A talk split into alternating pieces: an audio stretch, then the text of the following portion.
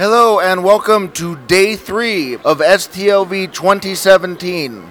And today is the big day. Today, it, tonight is the TNG reunion panel, but we have some bad news. Due to unforeseen circumstances, Jonathan Frakes had to cancel. So we, we will be minus number one tonight at the panel. Now, for obvious reasons, not going to be able to record anything at that panel tonight because creation is very strict about this sort of stuff. So we're making our way down the conventional. I have a weather update from Las Vegas. It was freaking coming down for like the last half hour. It was crazy. Sir, can I interview you really quick? Sure. Okay, so you, Something about my ship. no, no, it's not about you. Can you let everyone know who you're cosplaying as? I'm Captain Jack Kirk. Where did you get the idea for this mashup? So I like Star Trek, so I'm at a Star Trek convention. I like Jack Sparrow, Pirates of the Caribbean, and it seemed just natural. And I've never done a mashup before, so I figured why not do this mashup? It's very good. Well, thank you very much. You should have like a, tr- a compass tricorder or something. I, I will do that eventually. Okay. Like I am because you are the shore leave badge on. So I don't know if that's anything. Uh, just you maybe. Here, you know what? So, Sean, go ahead. Come take a picture of us instead of doing this stupid thing.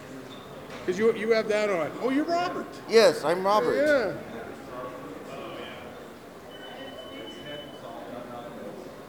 Did you get the badge in? I got the badge. Oh, all right. Okay. perfect. That's on the bingo party. I know. so where are you guys visiting from? From Canada, Boyle, Alberta, and Edmonton, Alberta. This your first STLV? First STLV, yes, it is. Has it lived up to the hype? Oh, it's been awesome. Been absolutely fantastic. We watched uh, two Klingon girls sing. Uh, Kill in, Me Softly? Yeah, Killing Me Softly in Klingon. That was unbelievable. Last year they did You Light Up My Life. Oh, wow. Yeah, that, that would be good. They were amazing. Like that, to me, so far, has been a highlight. And it's, you know, not even part of the show, but it's very cool. So have you been to conventions before? Uh, small ones in Alberta, the Edmonton Con and the Calgary Con.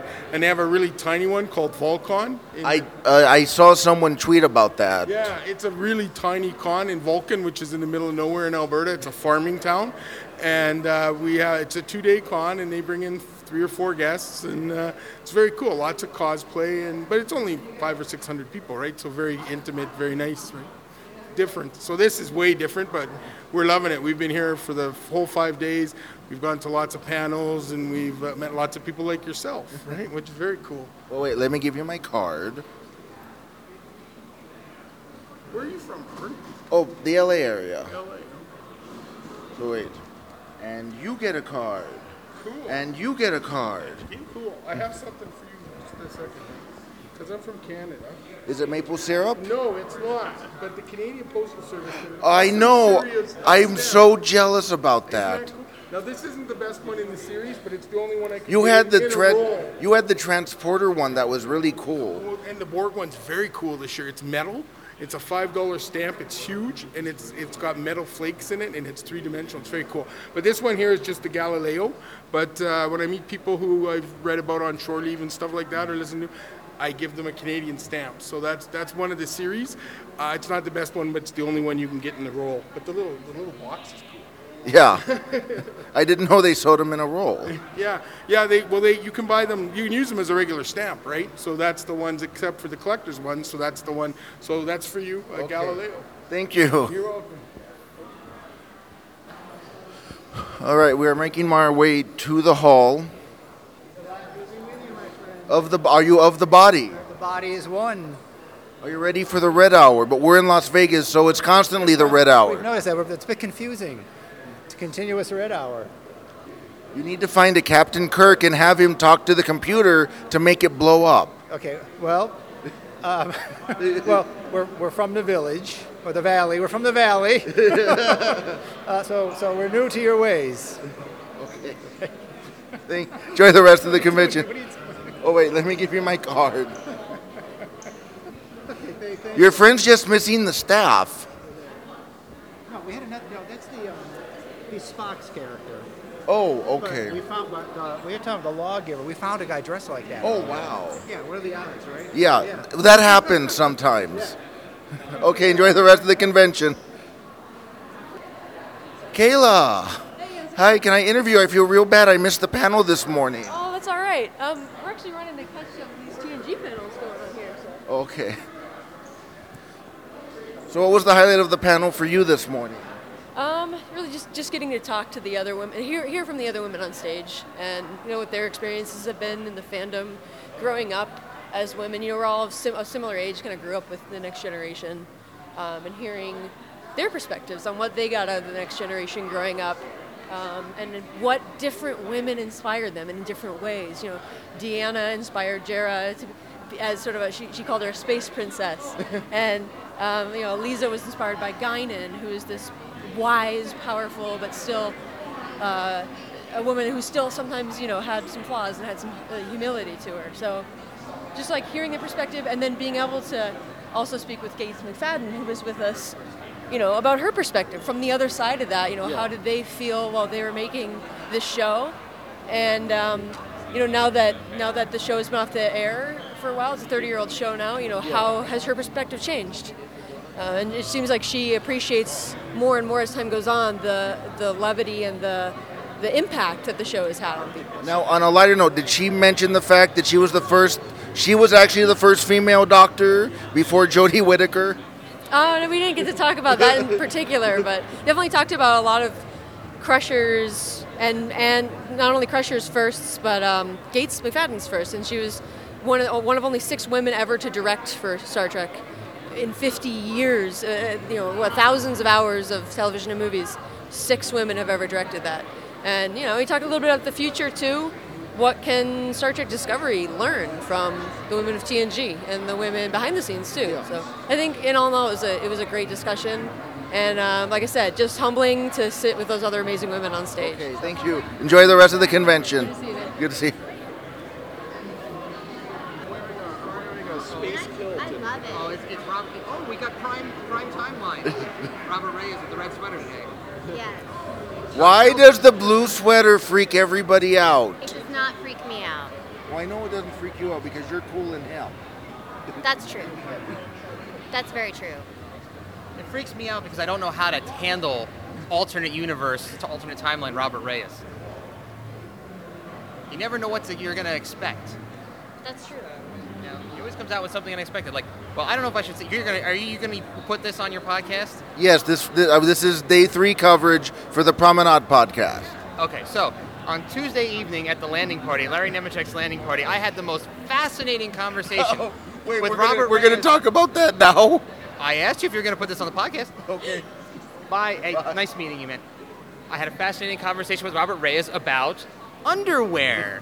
Yes. And I think you were present for that. And Whale Tail. Hayley was present for said conversation. Now, for the record, whale tail is an actual thing. I'm not making that up. That's what it's called. You brought that up too. Not not us. Yeah. You brought that up. Yeah. Well, it's because we were some. I forget. Were you talking about thongs? I was talking about tags in underwear, in women's underwear, and how for some reason until recently they were actual tags, and some of them are still actual tags, and you have to cut it out, otherwise it's right there, and it's not comfortable because it's always scratchy and hard fabric.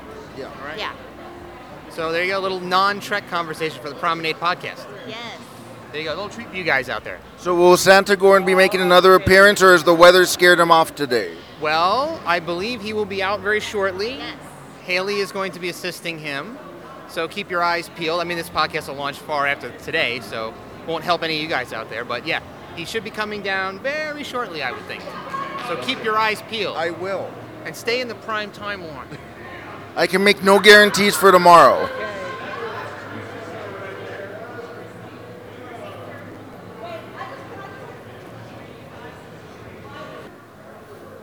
Hello, we meet again. We meet again. How you doing? I'm good. So can you let everybody know who you're cosplaying as? I'm Nurse Chapel, obviously. You said you were a specific Nurse Chapel. Amok Time Nurse Chapel. You can tell because my hair is up. And you know, I don't have a tray of soup, but Okay. He threw. He already threw it. he already threw the soup at me. Mean, mean man. Well, he was going through the, the Vulcan co- change of life. yes, but they don't talk about that with outsiders, so I wouldn't know. Now would I? True. oh, sorry, I'm working right now, just signing people up for crystals thing. Oh, okay. We have people here. I'm guessing um, Plato's Stepchildren cosplay? Ah, yes, indeed.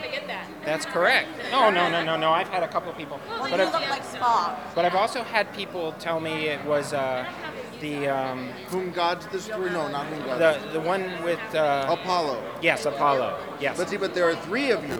yes. So that's Plato's Stepchildren. Well, it's only it's only when I've been in by myself that they've said that, and then also I've been at least twice addressed as Caesar, which makes sense because we're near Caesar's palace. So Don't go, don't go towards Caesar's Palace dressed up. They might think you're an employee. I I think that happened last night in another place because some uh, a family came. We were in uh, mirror mirror outfits, and some family came by and said. Excuse me, can you tell us where this restaurant is? And I was like, well, I'm not sure. So, but yes, we're very excited to be. Can I get a quick picture of you folks? So what is this the line for? Brent Spiner. Oh wow. Okay. Wow. So it's officially crowded today in the hall. and It's only day three. Tomorrow will probably be the craziest day of the convention because it's Saturday, and that's when everyone brings their cosplaying A game.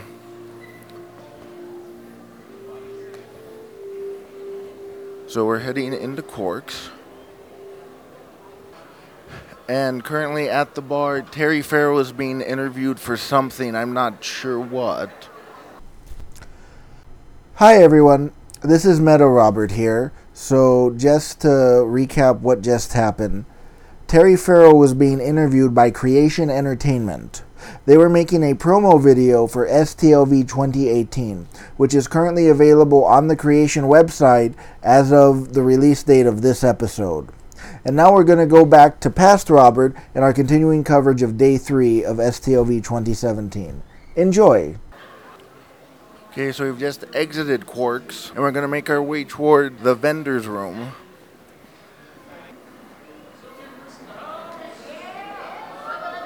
Get schwifty with it! A group of people are wearing TOS cosplay, but they have Rick Sanchez masks on. That's a Rick and Morty reference.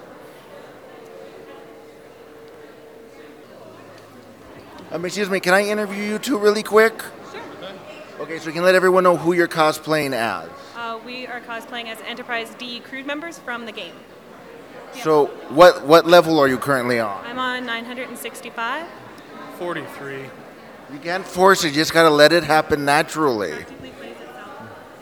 Can I um, can I get a picture of you folks really quick? Thank you. For the Empire. A couple of guys walked by doing mirror mirror cosplay as Kirk and Spock. Who's this autograph line for? Oh. Oh, this is the Sir Patrick Stewart line. This is a really long line. And now we're back in the vendor's room. Angel One Riker? Absolutely. Can I get your picture really quick? Yeah, sure. You're like the second one I've seen at the convention. I think I saw somebody yesterday, yeah. Yeah. And you have the earring. He didn't have the earring when I saw him on Wednesday. Thank you. Yeah, absolutely. We have Sir Patrick signing his official autograph time over in the designated area that creation has set up for him. And the line is going all the way down the hallway and starting to snake down. And of course, inside the hall itself, we've got we've got people doing autographs. We've got back for his second day, Q himself, John de Lancie. We have LeVar Burton, Brent Spiner, and all of his Brent Spinerness.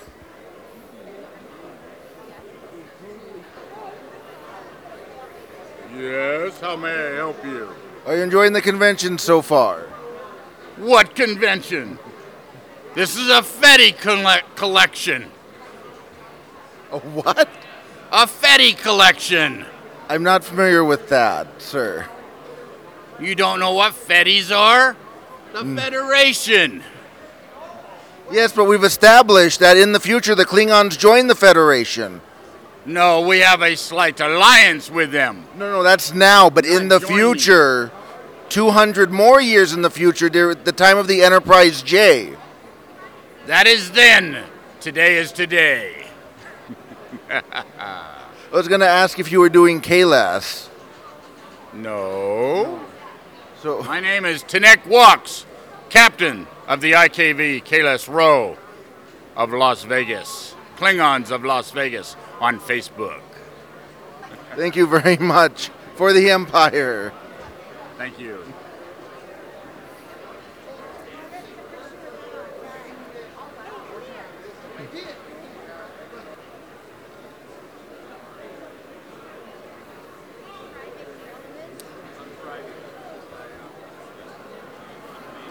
I'm sorry, can I interview you folks really quick? Absolutely. So, can you let everyone know who you're cosplaying as, Mal? I'm Kamala, the metamorph from Next Generation, the perfect mate. I think you're the first Kamala I've ever seen at one of these. I believe so. I haven't seen any competition. Okay, let me give you my card. Right, and you get a card. Why, thank you so much. And you're, of course, Captain Picard. In the dress uniform, the only dress uniform we've seen here, too. My true love. Mm. but I had to be in dress up to escort my beautiful woman. So, has, has anyone recognized you or mistaken you for someone else? Yes, well, a lot of people have recognized the costume, the dress. Um, they knew who the original actress was. Famke Janssen played the original part. I love Famke Janssen. I'd love to channel her. We were walking by the the uh, next gen lineup over there, and a guy yelled out, "A metamorph!" Yes. Everyone, who doesn't love a metamorph? Who doesn't? Except the metamorph is now bonded with Picard, so a lot of my empathy is gone. My empathic ability is gone. So Yes, but you're married, and, and you're, you're but you're married to the other guy. Ninety percent of marriage is faking it. Exactly. So, Ulrich of Alt, hey, I can fake it. All you need is oh shoot, I forget the actor's name. Um, he was in Buck Rogers. He was in The Day the Earth Stood Still. Um, the, the the the guy who was escorting Kamala. Oh, yes. Oh, I, I, I can see his name, but I can't bring it up right now. I can't either. The older All right, man that research. was supposed to be. Yes. All right, all right, come on, Netflix. Well, let's he go. was he was the the president of the Earth in Buck Rogers in the 25th century. I can see his face, but yeah, he was attacked by the, The Ferengi. Ferengi. Yes. Stay away from the Ferengi. Oh yeah, I haven't seen any Ferengi, but I'll be wary. They're in the bar. They're in the bar. They're in the bar. Now, maybe I, I should probably go see the Ferengi just to taunt them. I, I like stay away from the Ferengi. That should be a bumper sticker. I would buy that bumper sticker. Okay, enjoy the rest of the convention. Thank you.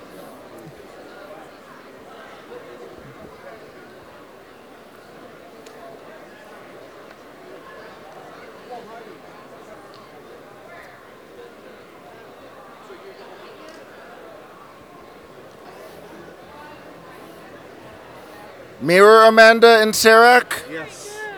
Very good. Long live the Empire. Am I the first person to get that? No. no, you're not, as a matter of fact.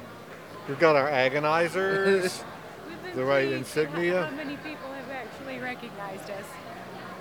At, at other cons, it may take people a while. Here, most people catch on very if they, if they quickly. didn't recognize you right away, they would have figured it out. Well, this is a very deep cut cosplay because we didn't see Amanda and Sarek in Mirror Mirror. That's right.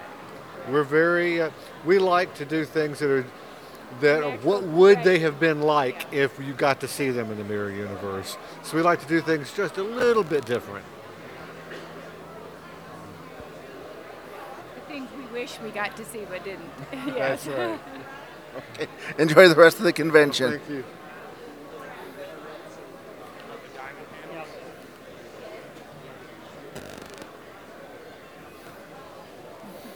I think this is the second Edith Keeler I've action figure I've seen at, in the vendor's room. I got another one. There's, there's three of them now. Oh wow. Well, I know somebody else had the, I think the six inch one. Oh, all right, the little one. Yeah. Yeah. yeah. Panfar. Panfar, what's up? Nothing much. doing? Good. You? I'm all right. What t- what time did you get to bed this morning? It's about three o'clock.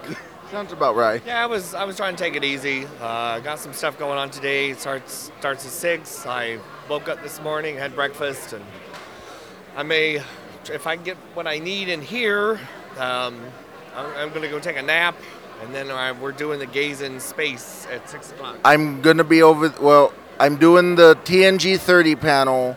Then I'm heading over to Caesars for the fansets party. Then I'm gonna head over to Gaze in Space. Busy, busy, busy. Yeah. I don't think I could do all that. That's a little too much. I'm like one big event a day. I know. I have a friend of mine who's got a strict rule, like no second location. Yeah. And I'm going to this a second, third, and fourth location tonight, because the Rio is my second location. Where's your first? The Gold Coast? Yeah. Aha. Yeah. I, I, I, I'm wearing a kilt tonight to the Gaze in Space event, but I forgot my, uh, I can't remember the name of the, the bag that goes in front of a, Oh, po- okay. a pooch, a potch, a potch bag, I think it's called. So I'm, uh, I found a Klingon Messenger bag in a booth back there. I'm now going to the Star Trek cosplay repair kit station just because I know they have a sewing machine. I'm going to see if they could sew on some belt loops. Okay. And then I will have a really awesome Klingon bat'leth messenger bag, which will act as my for the kill. I can't wait to see it tonight. No, if it works, if it works, it'd be awesome. Okay, see you tonight. And we have we have Kirsten Beyer here. We have Mary Chiefto.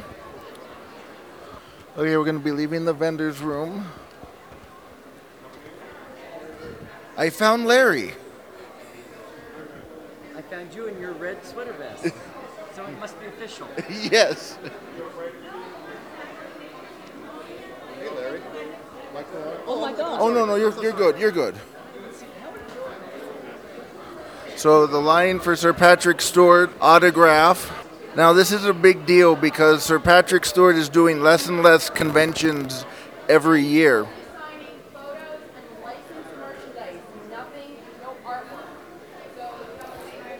So the creation person, I guess handler for the line, just informed everyone that Sir Patrick Stewart is only signing photographs and official licensed merchandise. He's not doing any drawings. I loved episode 9. Oh, good, thanks.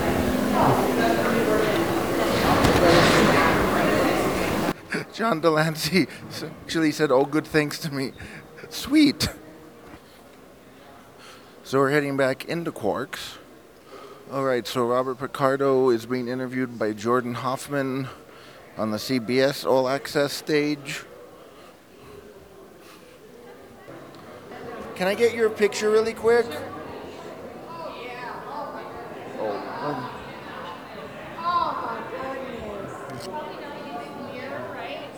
we, yeah, over here, yeah. Oh, great. So there are three folks who are dressed up as the aliens, and I forget the name of the species from the TOS episode The Apple. So there's another guy dressed up as Angel One Riker. I heard. It wasn't as good as the first one, though. No. But I thought I would let you know. Thank I think you. I saw him just a few moments ago. Yes. Going that direction. Yeah. Yeah, you can't miss it for the cod piece. And don't forget, because I know you're the Riker chick. I am. You need to get the Riker Mirror fan set pins. I already got them. I'm so excited. When I saw that J.K. Woodward's uh, art was being used for the pins, I was so excited because I loved his work anyway. Yeah. But that they actually turned it into a pin is freaking amazing. You guys gotta check it out. Fan sets. It's very I know. cool. I interviewed him on Wednesday. They're so great. We're gonna go to the fan sets thing tonight over Yeah, at I'll, the Caesars. I'll, I'll see you tonight. Perfect. We'll see you there. Okay, bye. So in the main hall, it's Marina and Michael Dorn, because of course, why wouldn't it be Marina and Michael Dorn? And before I forget, this is dedicated to Daryl Golden, the creator of the OK drinking game. OK.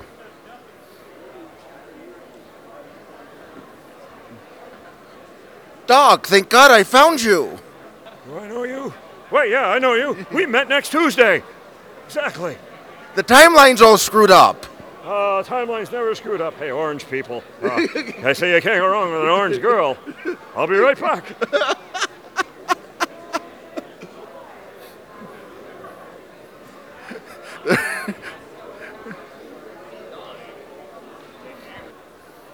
Sir, can I interview you really quick? Let me give you my card. So, can you let everyone know who you're cosplaying as? Uh, yeah, I'm doing Q in his judge's outfit. So, how long did it take you to get the outfit all together? I mean, made and.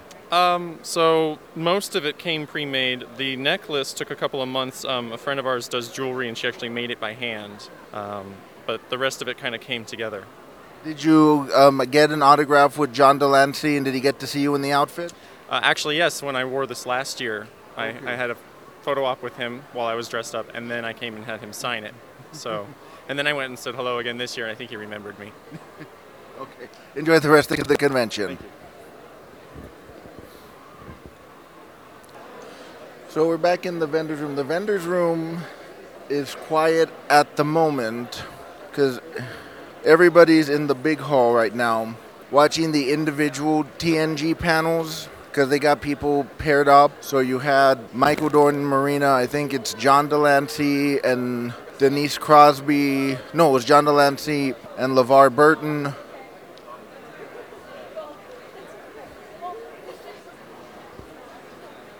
Oh my god, it's Santa Gorn!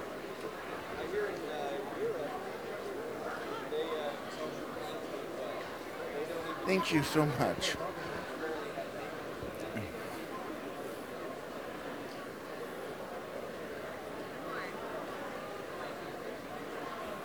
Thank you. You're welcome. Thank you so much, Santa Gorn. So that was the Santa Gorn.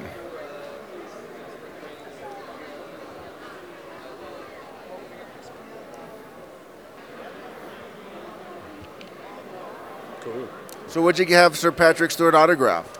First contact poster. I got him to sign Generations last year. This year we're getting for everybody on the first contact. Hopefully Frakes tomorrow. If he can find a plane. I have heard back and forth. I've heard rumor creations doing trying to get something happen. Well, they they a little while because when I was having lunch, they posted that they canceled. He was canceled for today. I've not heard that. It's, once again, everything's like kind of rumor until you. Well, no, it was on the app. Oh, was it? Okay, I did not hear that. Yeah. Because you would, they said cancel for today, but then again, he's supposed he was supposed to be here signing autographs tomorrow. So, let's be honest. It was 750 bucks for a picture with all seven of them. If not all seven of them are in that picture, there's going to be a lot of people demanding refunds. Creation's not going to want to give that many refunds. They'll do something, or Well, they will make the effort to try to get them here. They tried, but I guess they it didn't work out, so they had to cancel the photos tomorrow, right? I'm not 100%. I know the panel was today. He might, maybe he doesn't make the panel, but if they, they may pull something out of the woodwork and do the photo tomorrow. I think originally it was supposed to be tomorrow. Okay. I am not rich enough to get that picture. Neither was I. But I would assume creation will pull something out of the woodwork to get him here. That would be my understanding. Well, if not creation, CBS. Whoever's running these things and making all the money. That, that would. That's a very good question because CBS is bankrolling everything, but I think creation's making all the money. That's stuff beyond my knowledge. I just know that Creation puts on the event. CBS, they make some money off of Trek. Whoever's making the money here, they don't want to give those refunds. They'll get them here some way. Hopefully. Allegedly. Once again, everything's rumors until you see him or don't. Okay. And worst worst case scenario, they could just Skype him in tonight. We have the technology. I mean, Star Trek basically invented that technology like 50 years ago. I'm sure they could Skype him in for the panel. The question would be getting him into that picture with everyone else. That would be the one that they're trying to make happen because they don't want to give those refunds. Yeah. All right, I'm gonna go see if I can get some Brent Spiner's autograph. Good luck.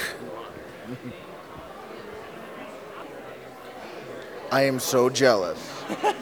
It was amazing. Annie took a break, so I got to like stay in there for a minute while he was just like standing up stretching. It was amazing. Did, does he stand up and stretch in method? no, no, no, no. But he was standing up, just stretching, and we were talking. I told him I loved American Dad and everything. My favorite line of is like Charlie, Charlie, Charlie, Charlie, Charlie, Charlie, Charlie, Charlie. What was your name again? Remember the yes. the, coke the, the machine that turned water into cocaine? Yes, yes. He's so awesome, so nice. Loved him. So, but excited. How many did you get autographed? Just two. Okay. Because I couldn't decide between Star Trek and X Men. I know we're at a Star Trek convention, but Charles Xavier, awesome. And there was the crossover novels. Oh, I didn't know about those. Yeah, Planet X. Oh, okay. I'm gonna check those out. So nice. It makes up for Riker canceling. Now, is it just for today or is it for both days? Both days, I think. Ooh. Did Creation say what they're going to do about the photo op? They are changing it. They are replacing Riker. Not that you can ever replace Riker, but they are going to try to replace him with um, Denise Crosby and John de Lancie. And then if you have like individual, you can trade them for someone else. Okay. But the cast photo is going to be Denise and John de Lancie. So, I mean, it's nice. I wanted Yeah. Denise in the photo anyways, but Riker. I know. Maybe I'll grab Angel One Riker. Well, in all fairness, the one today isn't as good as the one yesterday. no, he is not. Did you get a picture with the one yesterday? No, I did not. I am so sad. But I'm going to try to find any Riker. Hey, cat. So. But yes, I'm very sad. But maybe I'll just get more Karl Urban. Unless he cancels. Supposedly he's on his way. Well, I guess the universe balancing out because the last two years Karl Urban canceled. And now Riker is canceled. Yes, yes. You can't have that much hotness in one convention, I guess. I guess it was the. I guess there was the combined. Everyone was going to do the Riker maneuver at once, and it overloaded the system. Yes, that must have been what happened. Okay, have fun, But- sir. You too.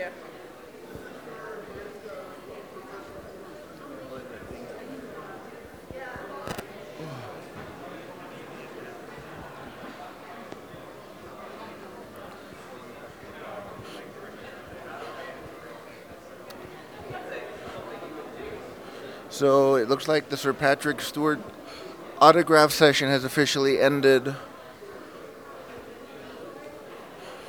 All right, and we are back in the vendor's room.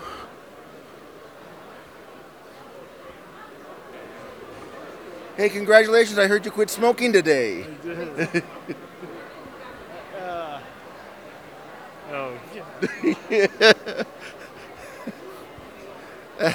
that was Jim Morehouse doing one of his personal favorite cosplays, a deep cut cosplay from Star Trek 4.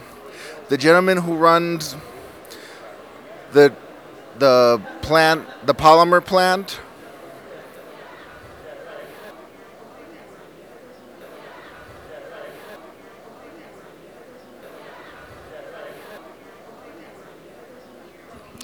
Is it possible to get a quick interview with you, Mr. Herd? yeah, come by again. I'll be happy to do it. Okay, let me give you my card, sir. Yeah, you come by. I forgot you were in an episode of MASH. And I'm here with a man who, based on the pictures here at the table, has been in everything.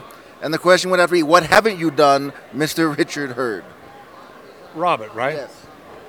Oh, Robert, you know, uh, I started in the 50s. And I, I apprenticed. You had an apprentice system at that time. I apprenticed for two summers. And uh, my second year, they gave me some small parts. So I was able to get my actor's equity card. So I became a, a junior member of the. And then I went down to New York. I went to school. Uh, I studied and so forth and so on. And that was in the mid 50s. So I had my actor's equity card since 1963. Wow. 53. 53, what would that make it? 60 some odd years. Well, 54, 64 years. 64 years. And as I advise everybody who wants to be in the business, but very few listen, is to go in New I spent 30 years in New York. in the theater. And I started, you know, just doing summer stock, just doing road shows, anything to gain more and more experience. And finally, I started getting larger parts, Broadway, off Broadway. And the thing that started me off in film, I did some smaller films and television. But at the last minute, I got the part of James McCord in All the President's Men. So my agent then, she had something to talk about. And the picture wasn't coming out for a year. Or so they said he's in All the President's Men. I started getting more work. And Kojak came to New York, and uh, I did a two-parter. Uh, But I got to tell you, in All the President's Men, played James McCord, and the guy that caught us at Watergate, who jumps up on top of the cabinet and goes, freeze! That was F. Murray Abraham. As you later know, Academy Award winner. Yeah. You know, Bobby Walden was in it. All of us had smaller parts. But thank God everybody went on. And what you were doing there, you see, they cast that all out of them. Those were all New York actors. Yeah. There's a big difference because you, you study and you don't just act with your head, it's your whole body. Because of all of the stage work? All of the stage work. And all you do, there were no microphones when I started, they, all that other stuff. So you built up your diaphragm because you have a lot of people that whisper now, whispering, or they talk, How are you this morning? Haven't seen you. You don't know, they trail off. That is not allowed. It's called a dying swan. It's a totally different thing when you go into a film. You can still maintain breath and people can hear you. You don't have to whisper.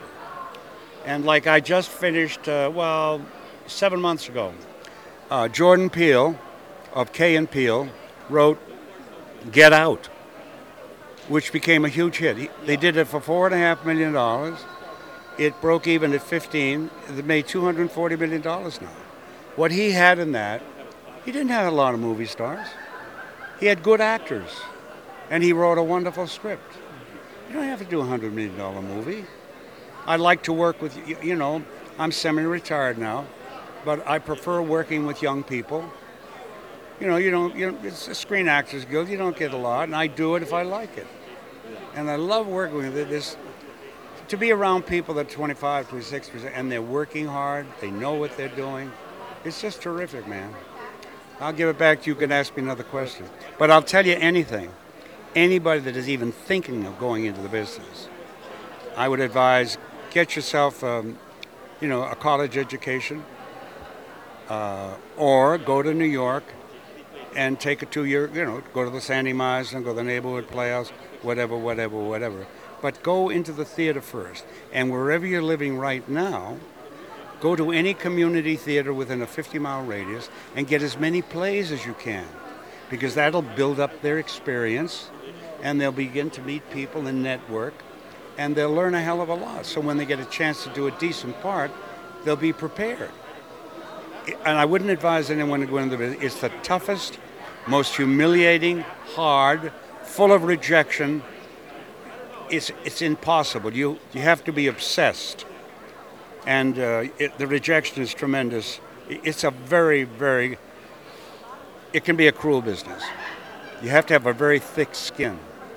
So get yourself that degree, and if it doesn't work out, you come back and get your teaching degree. Here's my lovely wife, Patricia. Hello. So, you've done science fiction before because you're here because you played Admiral Paris in Voyager. Well, Science, look, science fiction. It's great relaxation for people. It gets things off their minds. They come here and they enjoy. They save their money, and so they can get away from all the difficult things that are happening in the world. And science fiction, to me, I don't separate it from anything else I did. Science fiction is just another part I got, and I enjoyed it. And I, I've done quite a bit of it now, you know, with V and Star Trek and uh, several other shows. I, you know, seaQuest was a little science fiction and um, I've enjoyed it, and I've enjoyed working with the people that I've worked with in science fiction. But I've had the opportunity, I've been very lucky, I've done even a few westerns, uh, to work in most mediums and most radio. We, Pat and I, my wife, Tricia Herd, who uh, got her early training at the Alley Theater in Texas, we go to these old time, uh, we're invited to these old time radio shows. You talk to your dad or your grandpa, And you know, you do the shadow, you, you do the reenactment. That means you stand up at the mics, they have the music right there, and they have a guy over there that does the sound effects. And you invite an audience, and two or three hundred people come, and you do, it, you do a radio show. You can do some of the old shows, Orson Welles, War of the Worlds. Yeah. Uh, you can do the, uh, some of the old Cecil B. DeMille Lux uh, Radio Theater. So there are many, many ways to go, both in the theater uh, that you can, uh, you know, if you get out there and look. A lot of the smaller towns too, they have uh, little radio groups. They do shows. But study, that's the most important thing. Study, get out there and get some work. But it's just get an education first. So was V your big br- breakout role for you, where you were sort of like known, known? No. My breakout role when I was fortunate enough to get China Syndrome Oh, okay. As McCann, the guy that gets Jack Lemmon killed in there, you know, Scram the son of a bitch. I mean, that was with Michael and uh, Jane Fonda, directed by Jim Bridges. And Jack Lemmon was a fabulous man. Uh, we're both, he's from Newton, Mass, and I'm from, he said, that's why you're so wonderful. But no, I started, and that was a huge picture after Three Mile Island. Yeah. So everybody saw that. So I started getting calls. You know, that was the one that broke out for me. Got that's how I got V. I was offered the part. Somebody called me. I read the script, I liked it, and I did it. Ten hours it was a ten hour miniseries. Yeah. So I've always wanted because you have the picture. Well, you have two pictures here from V, Yeah. and you have the one from um, the beginning of the final battle where John is announcing the cure for cancer, and one of the resistance members goes up and they rip his face off to show he's a lizard. When you read that in the, the script, the, were you, were Didn't bother me. It didn't bother you at all. Well, because I'm an actor. I mean, it's not Richard Herd. yeah. I mean, they get offered a role like this by Ken Johnson. It's a wonderful role. The Supreme Commander of the Alien Forces. Yeah. What the heck? And also, the thing about that show, we didn't have a lot of special effects. People talk to each other. Now they've got machines Yeah. and digital and all kinds of stuff. I mean, actors should talk to each other. It's ridiculous. And $200 million for a movie, come on. They did. They did get out there for four and a half million, broke even at 20, Yeah. and it's made 240 million dollars. They did it with actors, no big movie stars. There's no, there is no excuse, none whatsoever. And it's if, if you make a hundred million dollar film and it bombs, puts you out of business. It's like on Broadway now. You could do a Broadway show for seventy-five to hundred thousand dollars. Now it's millions. Well, that's because of the real estate. Yeah. Now you've also done comedy because you played George Costanza's oh, boss on Seinfeld. That's how I started. I used to do comedy when I started as a young actor, and they said I had a lot of boyish charm. but nobody would, they'd say, You do comedy? They don't realize that's what actors do Yeah. comedy, tragedy. So I did, I did Golden Girls. I, uh, you know, I did, of course, one of the big ones, of course, Seinfeld. And did another one with uh, Betty. Uh, we uh, we did Everwood together. Then I did that improv show that she did. Uh, I did ten episodes of that. That's comedy improv. That was something that we learned. That's something that we studied.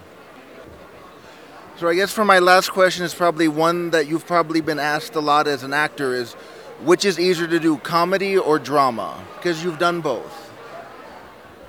There's a story about the old actor. He's lying in a hospital bed dying. And they asked him the same question you just did, more or less. And he said, Dying is easy, comedy is hard. Comedy, for many people, is just a word, but comedy is timing. And comedy is not pushing for a laugh. Comedy, unless you're doing burlesque, is not mugging. The best comedy, even though, like on Seinfeld, there was a story, there was a situation that made it humorous because everybody, you know, was doing it in a, in a serious way. Rather, if you started paying for the laughs, you ha- and when you're doing a play, you got to be very careful. You want to make sure that the audience hears it, But your job as an actor when you're doing a play, you don't look out there because that's the fourth wall, unless you break the wall for a particular play. Um, they're your partners. And if you're playing a tough guy, don't act tough, be tough. Because you've got to leave them something to fill in the holes. You can't take, you know, you can't play it on the nose. You've got to leave something for the audience. Let them figure it out. And comedy's the same way. Sometimes now, you can say something. Like I, we did in uh, Betty and I, uh, Betty White and I in uh, The Golden Girls. We had a last scene of a show which was called The Impotence of Being Earnest. And I was an impotent fellow, and I came back to life. And the very last scene, we're at a table, and I just looked at her and said, It's time. And she went, Check. and they started to laugh. And the laughter built. And the laughter built. Then we just made one little movement, and the laughter built. And the laughter built. Went on and on and on and on. And we, after the show, we did it to a live audience. Yeah. You know, you know, there was several. uh, Seinfeld was done that way. So the producer came back and he, he said, "Oh," he said, "I have to tell you something. I've never had to do this before." I said, "What?" He said, "I have to cut some of the laughter. There was too much." and we didn't do anything to milk it. Just kind of stared at each other, Yeah. and the, the laughter would go down, and then you would make a move, subtle, and to go up again. You have to be able to sense that. Mm-hmm. You've got to also wait at the beginning. You're finding the laughs. You know where the laughs are. The writers know where the laughs are, or they're looking for them. You can't. If you feel a laugh is coming up with your next line, you and you say something. You know, you're the straight guy, and I'm giving you a funny. If I, if you speak too soon, you kill the laugh. You have to intuitively know. But if you step on a laugh, that's a sin. One of the worst things you can do. And that's what Kaufman used to do with his plays. He'd stand at the back of the theater, and uh, I remember he wrote um, he wrote the cast a note, each one. He's standing at the back of the theater. The performance isn't going so well. They're in New Haven, and he wrote each of the leading characters, and they left it uh, at the interval during intermis- intermission. He says, "I'm standing here at the back of the house watching the show. Wish you were here." And on that high note, I want to thank you for uh, meeting and chatting. And I want everybody out there, you know, um, let me see, what is my, uh, if you want to, I want to give you my, um my Facebook. You can get in touch with me at my Facebook. Um, you can always, I, you can turn it on and look at it. I got a lot of goodies there on the Facebook, which is a new thing in my life. So if you want to get a hold of me, Richard Herd, you just go www.facebook, F-A-C-E-B-O-O-K dot com slash official Richard Herd. That's how you can do it. Just do that. And my uh, website is richardherd.com. So the very best of you all out there looking and listening, be well, think good thoughts, and for those of you that are not too well, I wish you speedy recoveries and bless you. Thank you very much, sir. There you go.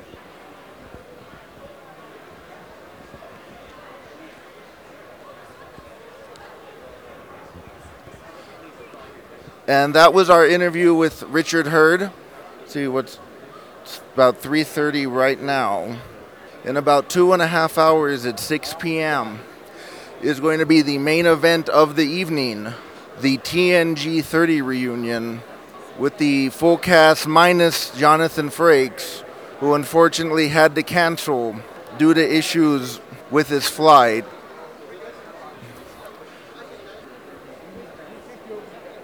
All right, so in a few minutes, Sir Patrick Stewart's going to be taking the stage in the main hall. And this is the first of his two panels here at STLV. He's going to be doing one tomorrow with, um, I believe, Gregor Mendo. I need to double check that.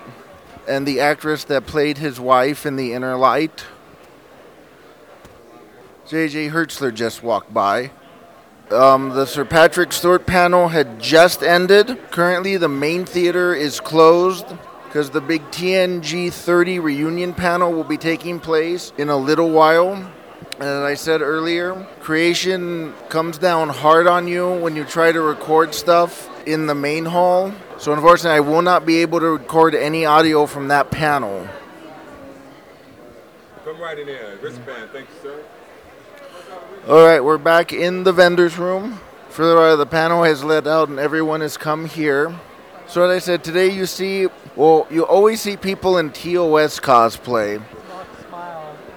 And, and you intermix that with Kelvin Timeline uniforms. And I said there's a lot of TOS going on today. Or not TOS, excuse me, TNG for obvious reasons. Okay, so to update you, the autograph line. Well, who's signing? We have Brent Spiner signing. Um, LeVar is, I think LeVar's doing some other stuff at the moment. He'll be back. Marina's signing. This next one's dedicated to Bill Smith from the Trek Geeks podcast. Michael Dorn is at his table, Bill. Um, Denise Crosby is is signing. Dijo que volvía y nos hacía pasar. La chica te dijo que nos hacía pasar. What he said, um, John de Lancie is signing. So the theme seems to be continuing. Um, there's a lot of just people in. I'm seeing a lot of season three and on TNG uniforms, but I'm also seeing a lot of people doing variations on Troi cosplay and a lot of people doing Crusher cosplay. I saw a mother and daughter walk by. She was Dr. Crusher. The son was Wesley in the rainbow sweater. Oh, pardon me, I'm sorry. And I'm seeing a lot of TNG movie or First Contact in on movie uniforms. So it's so weird seeing people doing the Dr. Crusher cosplay because they're wearing the medical robe. And over at the um, TNG 30 exhibit, they have the actual robe she wore on screen. And it's a completely different fabric, which didn't pick up because you have to remember when we were watching it first run in 1987, it was in standard definition. And maybe if you were lucky, like the biggest TV you would have would be like a 15, 17 inch TV, unless you knew somebody that had a big screen. And then it depended on what station TNG was on. Because I lived in, well, I still do, but I, living in the LA area, TNG was on a UHF, I'm sorry, VHF station. VHS is channels 2 through 13. So we had strong reception, it wasn't an issue. But I've heard people say that for them, that TNG and later Star Trek that would become like the UPN affiliate would be a VHS station. And VHS stations are channel 14 through 69. And not all VH, VH, UHF stations have the same type of signal type.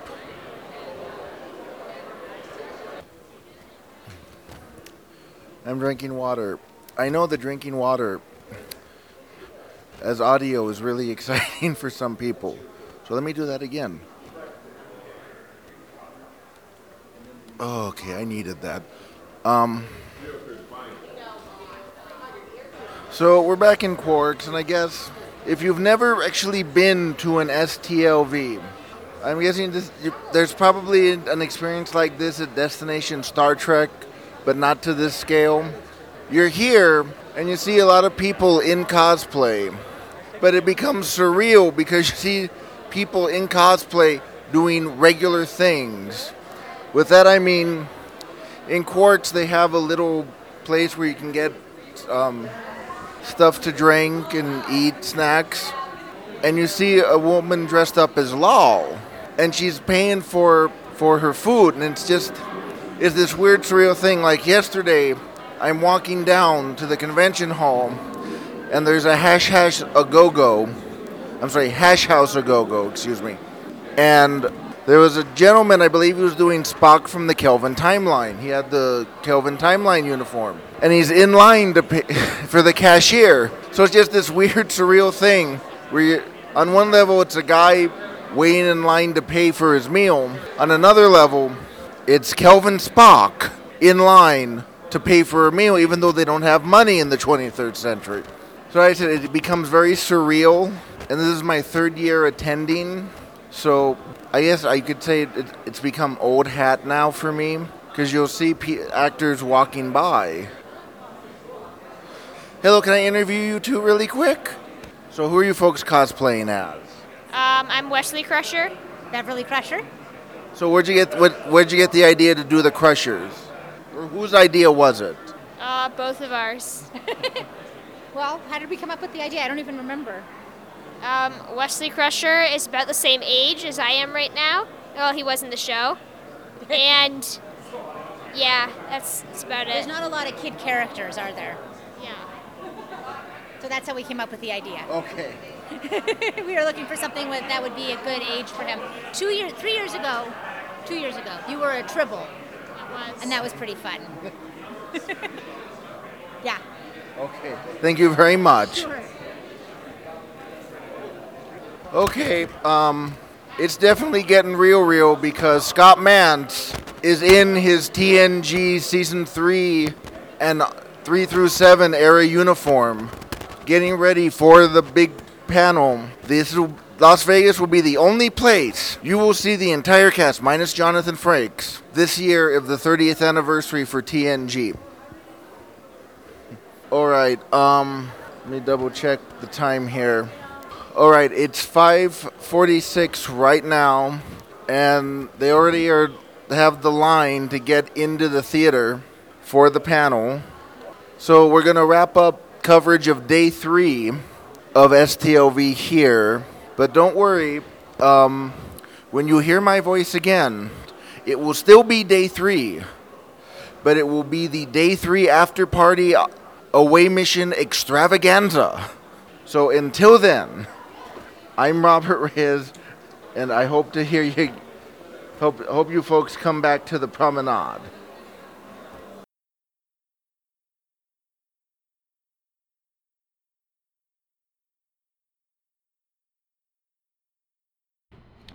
Hello, everyone. Meadow Robert again. So I need to explain what happened between the two halves of this episode, sort of like as a bridge, if you will. So as I'm ending the first half, I'm getting ready to enter the line or attempting to find the line or the end of the line for the TNG 30 reunion panel.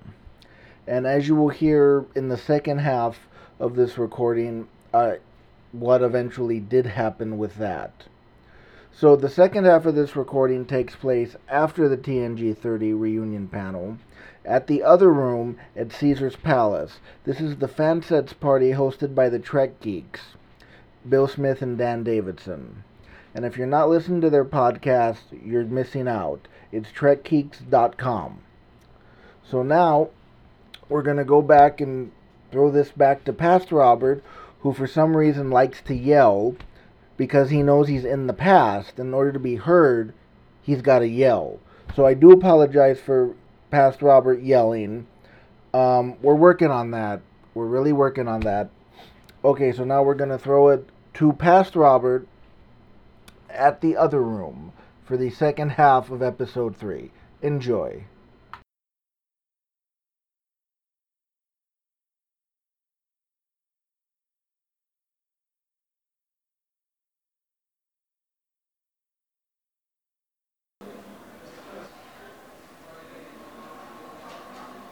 Hello and welcome. This is a first. We are not at the Rio and we're not at the Gold Coast. We are offsite for an away mission. We are coming to you from the other room at the Forum Shops at Caesar's Palace.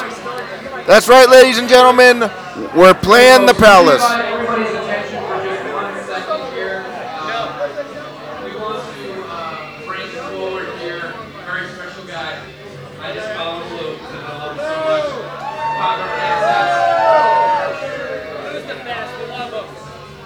We love Lou from Fansets. Thank you, Dan. Dan Davidson. Listen, everyone, thank you so much for coming out tonight. This is our first year in business. We uh, are thrilled and overwhelmed by your support. The Star Trek community is by far the best group of fans we service with our business. And we literally have, we have licenses with DC, Marvel, Harry Potter, and you can add all of them up and they are not as passionate as the people in this room. On, on behalf of John and I, we're the owners of the company, along with our partner Dan Matson, who's not here on this trip. Dan Matson!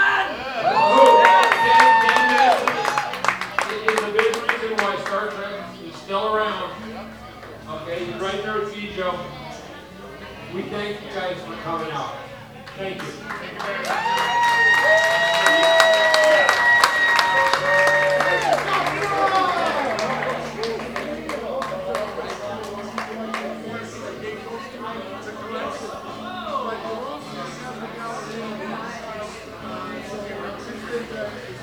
He's giving everybody that stamp. He gave us a set. Oh, sweet. We had, we had never met him before. We saw him the other day. He said, I came here to see you guys. And seriously, he gave us each a set of the Series 2 stamps from Canada. Such a wonder on his 56th birthday. Yeah. Wonderful, wonderful gesture. Yeah.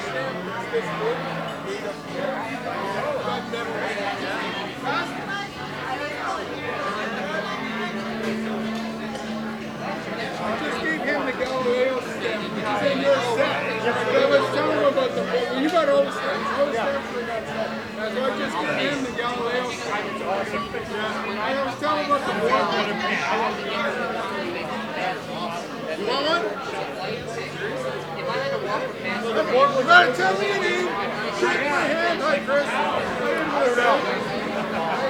But it's gorgeous. So how's everybody doing tonight? Good.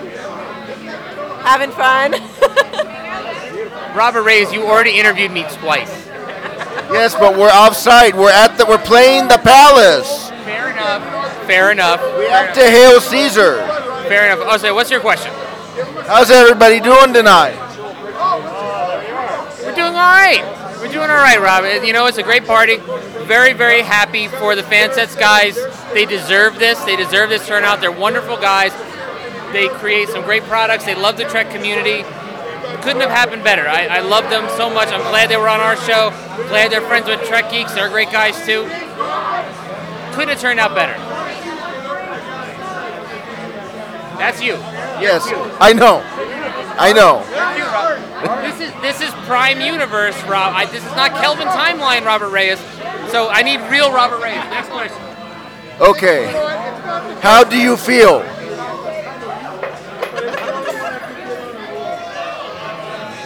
Well, was that the final question on Spock's? Yes. Yeah. So at the yeah. So I don't understand the question. How do you feel? Where's my mother to tell me how to respond to this? I actually feel pretty good. I feel pretty good. I've had a really good convention so far. I've made some really great new friends tonight. Met Sarah. Awesome. So happy to meet you. Everybody knows Sarah. I didn't. She's in the group. Yeah, well, I know. I'm. Come on, you know me. Damn it!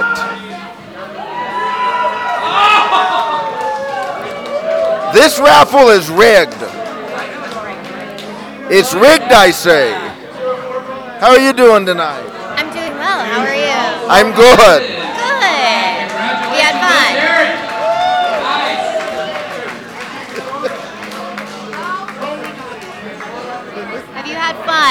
Fun? Yes. Okay. Okay. I'll see you tomorrow. Yes. Yeah. Well, I don't know how long we're staying here for. No, I think for a while, but we're gonna head over to iBar. I think after this. Okay, I might see you at the iBar. But wait, are you gonna be alternative universe, Robert, tomorrow? Tomorrow? Yes. Yeah, it's blue sweater tomorrow. So I won't see you tomorrow. Yes, you will see me. It's just the sweater that's blue. Why does everybody freak out about that? I'm not freaking out about it. I'm glad you're gonna be in a blue one because I'm a blue shirt. But everybody else is freaking out. That's because they like to give you crap. Oh, sorry. You know what? All right, so 2050. At least they're only giving you crap about that. They could give you crap about something else. Carlos! He's zero zero. He's zero zero. Oh, no. All right. The number again is 943-2050. Okay, I think they might. Thank you, Carlos. We really appreciate it. So, So we're going to go for another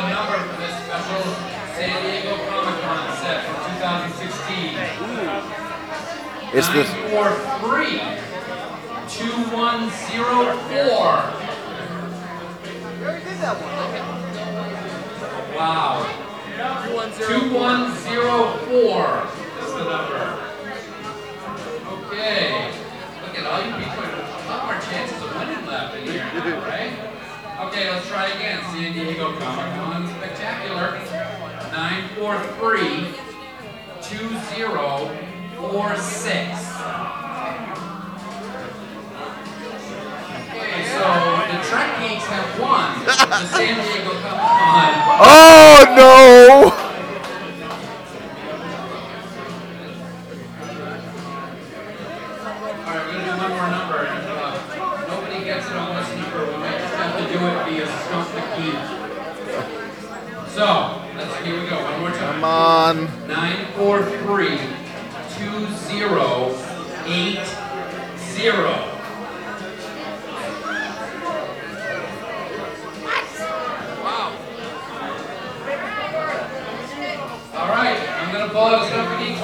And now they're going to stump the geek.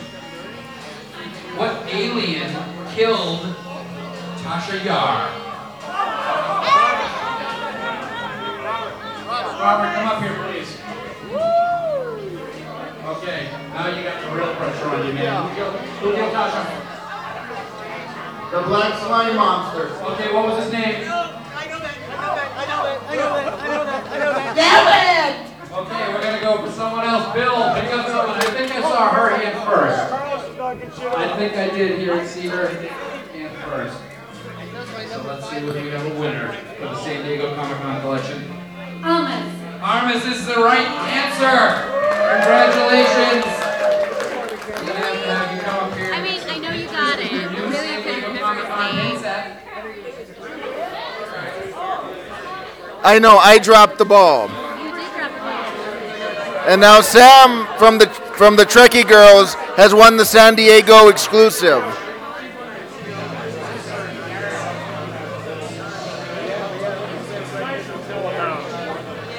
Midnight rolls around. and it's like, How's everybody doing tonight? Nice, Robert. Good to be here. What's been the highlight of the convention for you so far? Um, I'm gonna say the Discovery panels. Very much so. Did you see all four of them? I saw the first three. Series. Let's hear it for the animated series, please. Yeah. All right. All right, we're gonna try the number thing again. Just a space, Jim. Okay. All you animated series fans, nine four three two zero eight seven. They're not here. They're not here. Oh no, wait. Somebody else we got a winner over here. Animated series.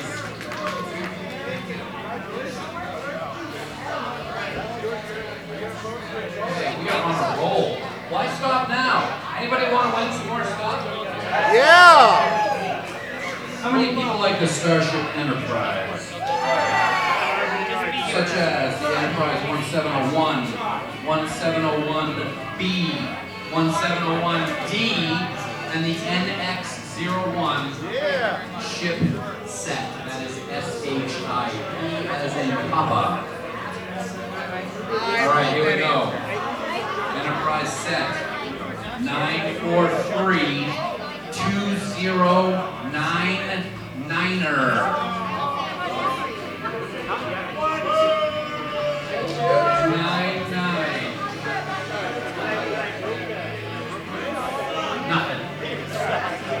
swear to God, if zero one or whatever Carlos's number is, he's not winning anything. And I'm just kidding, Carlos. We love you. Who keeps saying that? Sorry. Who keeps yelling that? I want to interview that guy. Who keeps yelling, you suck?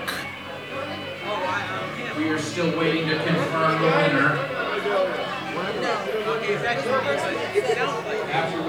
the Okay. winner, we do still have one more So- set to give away tonight. This guy? Close out Why- An oh. amazing evening Pedraza. for fan sets. Let's hear it for fan sets one more time. Because I suck. So happy. And I'm the guy who lost his ticket. We got DC stuff, Harry Potter, Firefly. Yeah, that might, Marvel. We're just so, we're so proud. of So how's everybody doing tonight? Everybody over fan congratulations to you guys. And we're happy to be part of tonight. Look. What? How's everybody doing tonight? Qapla'! I'm about to, cling, to sing a Klingon drinking song, so it's a pretty good night. Doesn't that involve ma- making uh, breaking a lot of things? I, I was about to throw some glasses, but I, I, ref, I, I refrained, I restrained myself because this is a diplomatic function. I didn't want to scare the normals. But I, I, I'm, I'm bursting out. I'm almost about to sing, but we'll see how the night goes. Somebody else win the enterprise set. Thank you very much. Very generous. All right, I got a number right It's here. Groentag, it's Tag, eeuw. It's doch zo'n tag, rospa, squirrel bij tik, it was as like mock judge. I'm good. Okay. All right, we have now a winner for the Enterprise pin set. Enterprise 1701, B, D, and NX01. Congratulations. All right. We get a picture with How are you doing tonight? Doing fantastic, Robert. Having a great time. What's been the highlight of the convention for you so far? I think being among the tribe of people who uh, really love Star Trek, because the best thing about Star Trek and Star Trek fandom is that it's a group of people who believe that the future is going to be better than today. And uh, being around being around a group of people like that is something that uh, I think anybody should appreciate. Okay, thank you, John. Four of them are from Deep Space Nine, and four of them are from Enterprise. So that's pretty cool. Got some Deep Space Nine and Enterprise love. And the number is, good luck to everybody, 943 2032. Oh, wait, I think Carlos has something to say.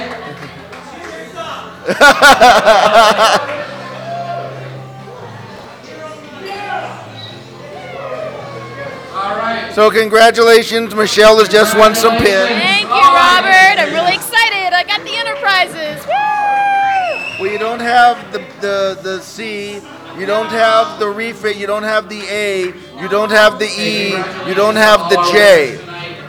But I have a lot. I've got a little baggie here. You don't have the space shuttle. You're so negative. Why so negative, I'm not being a negative. I'm just hashtag real talk. Well, I'm excited for the ones I do have. Yay! And then there's Sean here, who I missed your cosplay yesterday. Yes, you did. And I love that SNL sketch, so let everybody know who you cosplay as yesterday. Yeah, uh, yesterday my cosplay was um, the uh, uh, Saturday Night Live skit uh, of the, the Love Boat, and um, Patrick Stewart, Captain Jean-Luc Picard. We'll, we'll go all proper there with the names and ranks. Um, Captain of the Enterprise D from Star Trek Next Generation. He uh, went on SNL Live back in the early 90s uh, and did a Love Boat skit. And so my uniform uh, was the white uh, with the red command uniform, uh, with white shorts, uh, the uh, tall white socks, white trainers, and also a captain's naval hat. Um, to add a few extra bits to it, I had uh, the rank pips, so the captain's rank. I also had the special limited edition 30th anniversary magnetic pin badge, which was on the the hat, um, and I also had um, on the epaulets um, in the SNL sketch. It's just uh, you know four um, uh, clear uh, pips. It is, but um, I actually um, upgraded the costume, shall we say, or um, I'm trying to think of the word. Enhanced it? Yeah, um, pimped it up. You know. Uh, Yeah, that- that's it. Yeah, that, that, that's that's the word I'm looking for. And um, basically, what I did was um, instead of just like the plain rank pips, um, I managed to get um, special buttons which had anchors on, so it keep it with the whole naval, um, you know, theme with the costume. So it just adds that extra little bit of detail, which isn't completely accurate for what was on SNL Live, but it's just a little addition that I wanted to make to the costume. Now, how many people got your cosplay yesterday? quite a few people actually, um, and I was really shocked because um, a friend of mine back in the UK, um, Dan Reynolds, um, if you're listening to this, um, Dan actually um, uh, sent me the post, uh, which was from Trekcore, because I didn't realise that um, the guy who, one of the guys who took my photo yesterday in the vendors room, was from Trekcore. And um, so it was a big surprise to me uh, this evening when I went on Facebook and saw that my friend Dan had tagged me um, in a post. And I go and click on it, and there's my photo um, in the costume um, and with Trekcore's um, uh, initials on. And when I went actually onto Trekcore's uh, Facebook page and scrolled down to find the original photo that they took of me, uh, at the moment at this moment in time, it's got 195 likes, loves, and laughs um, and it's got it had um, you know over a dozen comments basically. Um, everybody saying that they loved it, you know, thought it was fabulous, and then all the Love Boat uh, quotes uh, started coming out as well. Um, you know, um, set a course for love, um, you know, and uh, all of those types of comments, which was fantastic, really, and that's exactly the response that I wanted. We should have got you in front of Benders and saying, Blenders, engage! Definitely. Um, but I will tell you this: um, I will be uh, putting that cosplay back on um, tomorrow, um, and also I have a little addition which has not been seen in the photo. So there's there's something else besides the shorts. Um, I won't say what just yet. I will leave that to people's imaginations until they see the photos. Can I take a guess? Is it the chocolate covered heart? It's not the chocolate covered heart now. But it is something going to be going to, uh, going to be um, a nice addition to the, um, to the to the actual cosplay, and it just makes it more naval orientated, shall we say, more dress uniform. Yeah.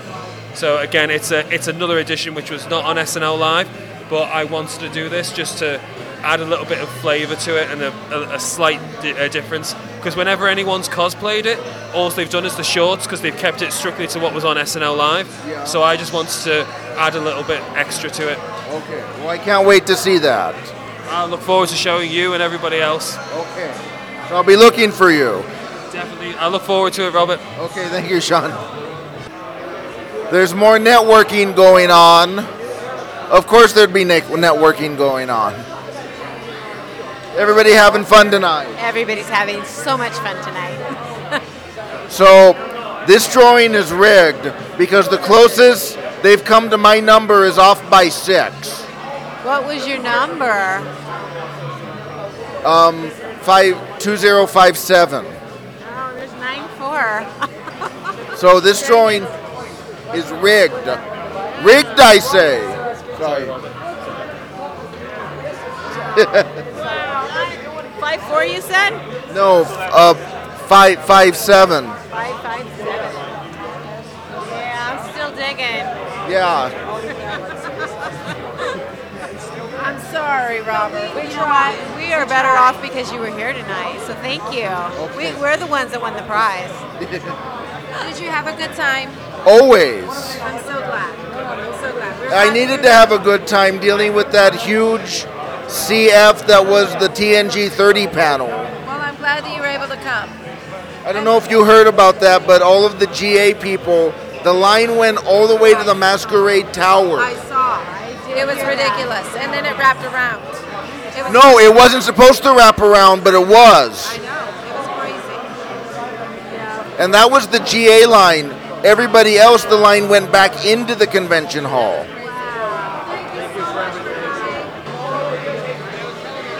Hey. Picture in front of Yes. So Okay. My brother's gonna do one. Okay, no problem. Excuse me.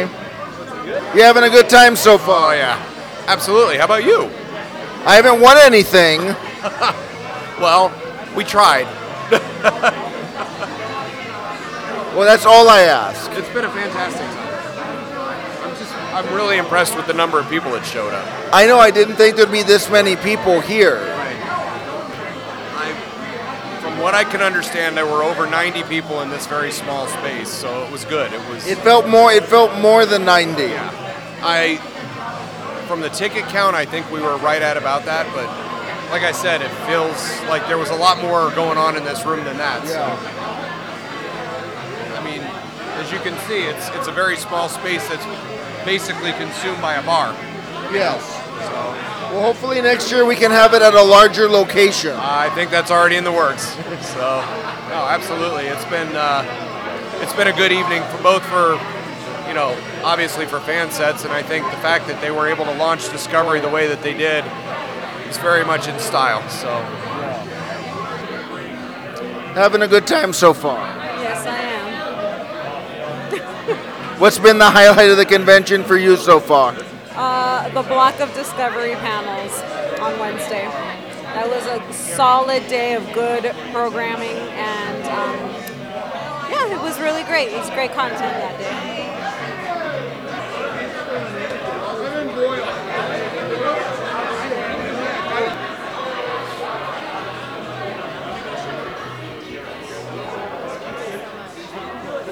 So having a good time so far tonight. I am, and you're wondering, is this hooked up to something really? You're not just throwing your microphone. No. Okay, waving your microphone. No, this is state of the art technology. It is. It is. iPhone, you phone. We all phone for iPhone. Yes. No, it's not an if one. Huh? It's Oh. an it's it's a KitKat phone. Okay.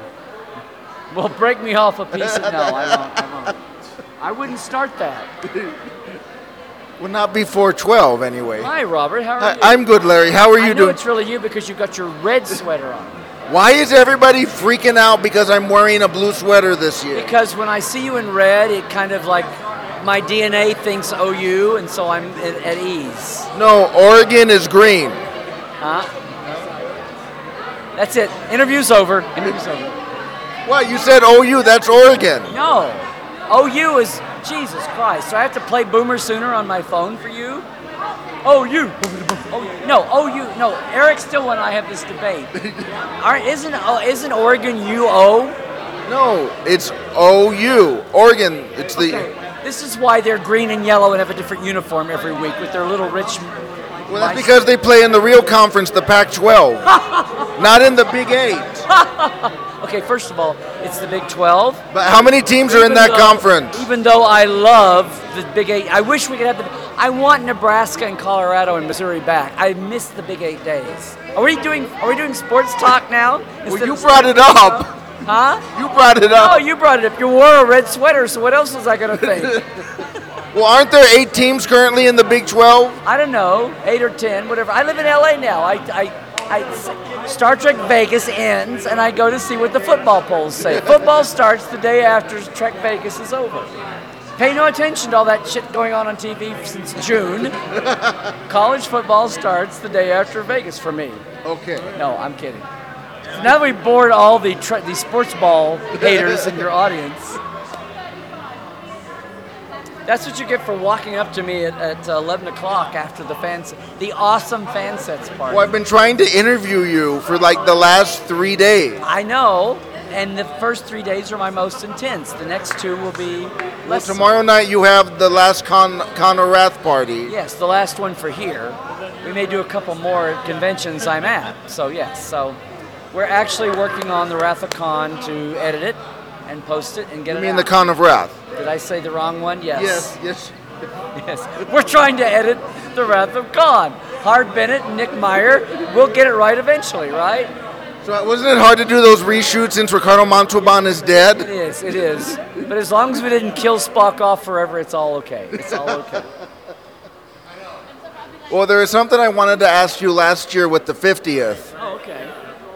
because you're you're known as Dr. Trek, and one of your specialties is DeForest Kelley.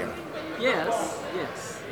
Well, I say that I love DeForest Kelley. I love McCoy. I always thought he was an underdog. I love how I keep meeting people now who go, "Well, I'm such a big McCoy fan," and I'm like, "Where were you 30 years ago? and 20 years ago?" That's what I wanted to ask you is because I believe you knew It's DeForest. wonderful, but I say, "Where were you?" Yeah.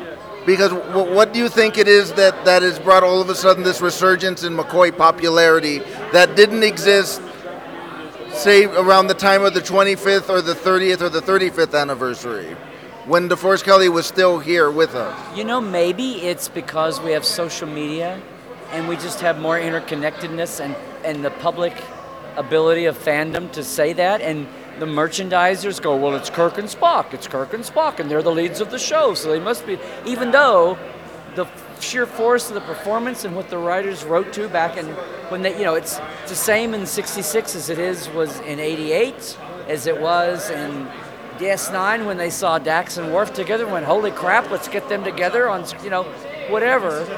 And it, I'm sure it'll happen on Discovery. When you when you start off with a plan and you're a writer on a series, but then you see the dailies and you see the sparking and the chemistry between actors.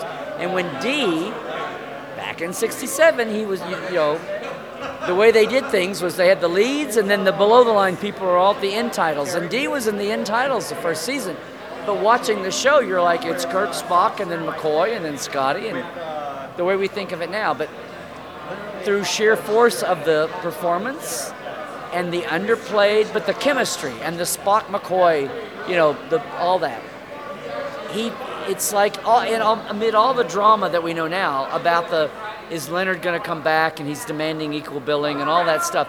Quietly in the background, Bob Justman is going, oh, and by the way, we need to bump D. Kelley up to to opening, you know, above the line status on credit. So, I he's just I've said this many times. It was supposed to be a 60s lead, second banana, everybody else.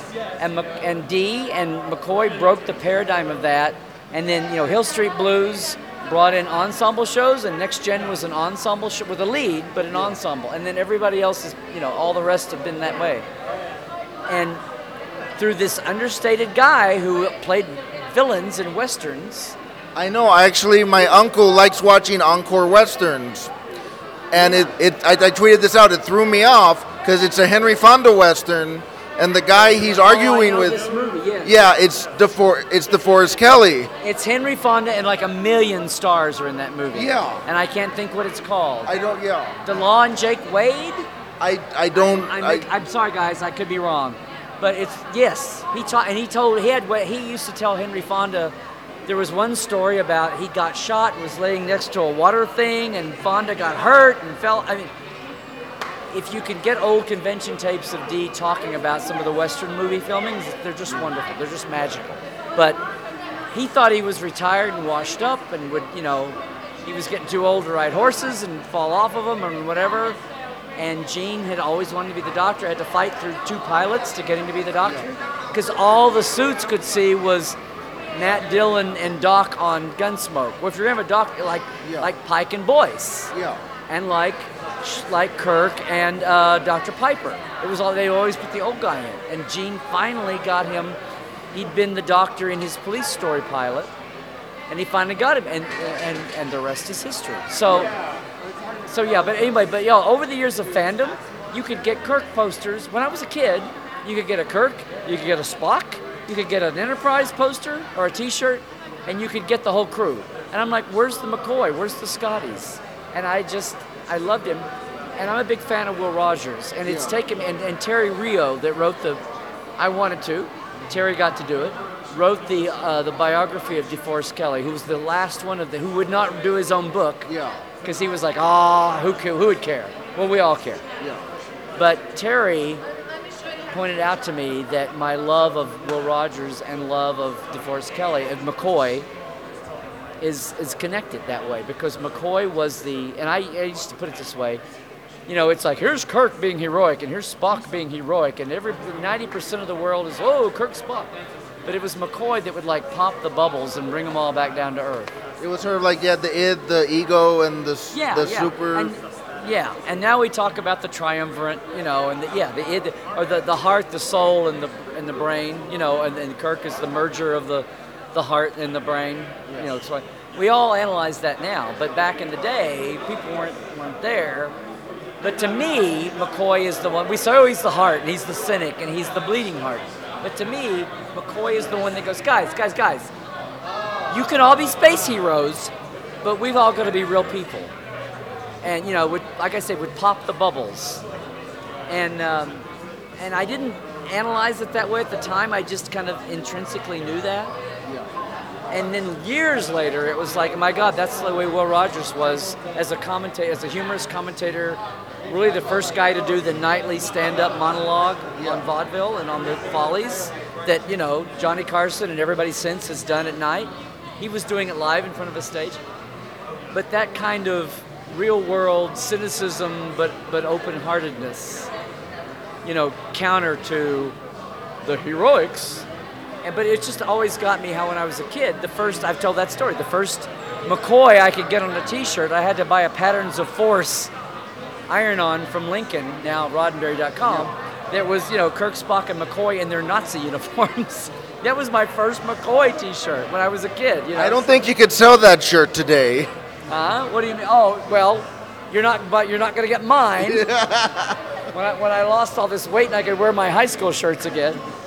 But um, no, it's very special. But yo, I so when we did continues, all these little college girls who were in our crew, who were anime fans that came in to work on the show, would come up to me and say, "I'm such a big McCoy fan. I'm such a big McCoy fan." Liz and and um, Michelle and uh, Alex and all of them. And I'm like, "Don't. That's sweet, but you don't have to say that just because you're talking to me because I was playing McCoy then." And they're like, "No, no, we've always been McCoy fans." And I'm like, "Where did you come from?" because D, because the la- I talked to D at the 30th anniversary con, and I by then I was professionally writing and working, and I got it. We did an interview, and it was the only time I really professionally interviewed D in '96. So three years before he died, and I we finished, and you know, and I said, by the way. You need to do a biography. I would love to write it with you. I just pitched him right there. And he's like, if we did that, I'd have to go out the garage and go through all those boxes. And I said, okay, but I'm just letting you know. I said, I have to admit it. I've always been, McCoy's been my favorite. You've been my favorite. You've been the one that I would like go have dinner with or whatever, would think would be the most. McCoy's always been my favorite. And he goes, well, where were you when I had to deal with Bill and Leonard all those years? and so when people come up now and say to McCoy fans, I go, uh, I know what Dee would tell you. Dee would say, Well, where the hell were you And I had to deal with Bill and Leonard all those years? totally joking because he was the he was the leavening. Yeah. If there was any friction between the two of them, he was the leavening, and, and between them and the and the little five. So anyway, so there there you go. Uh, you got way too much of me blathering about D, but but yeah, I will. But it's amazing to me how this whole resurgence in McCoy fandom is It was was was that come about because of Karl Urban's McCoy in the JJ movies, or was that before that? It might have been, but I think also it's just that people who were McCoy fans just thought they were sitting out here in the boondocks, and and social media has allowed people. It's just like backgrounding. It's like every the other things I love to do. I used to think there were six other people in the country by snail mail that cared about the things I cared about, and gradually Facebook and Twitter, and now I know no, there's and message boards, and some people go crazy, but no, there's tons of people that care about canon and behind the scenes and all the things I used to think I was the only one that cared about. Sitting in, you know, Slaughterville, Oklahoma, south of Norman. So yeah, home of the Sooners. See how I brought that back around to our opening? Yeah, who lost to USC? I believe it was 45 to 28 in the Orange Bowl. What now?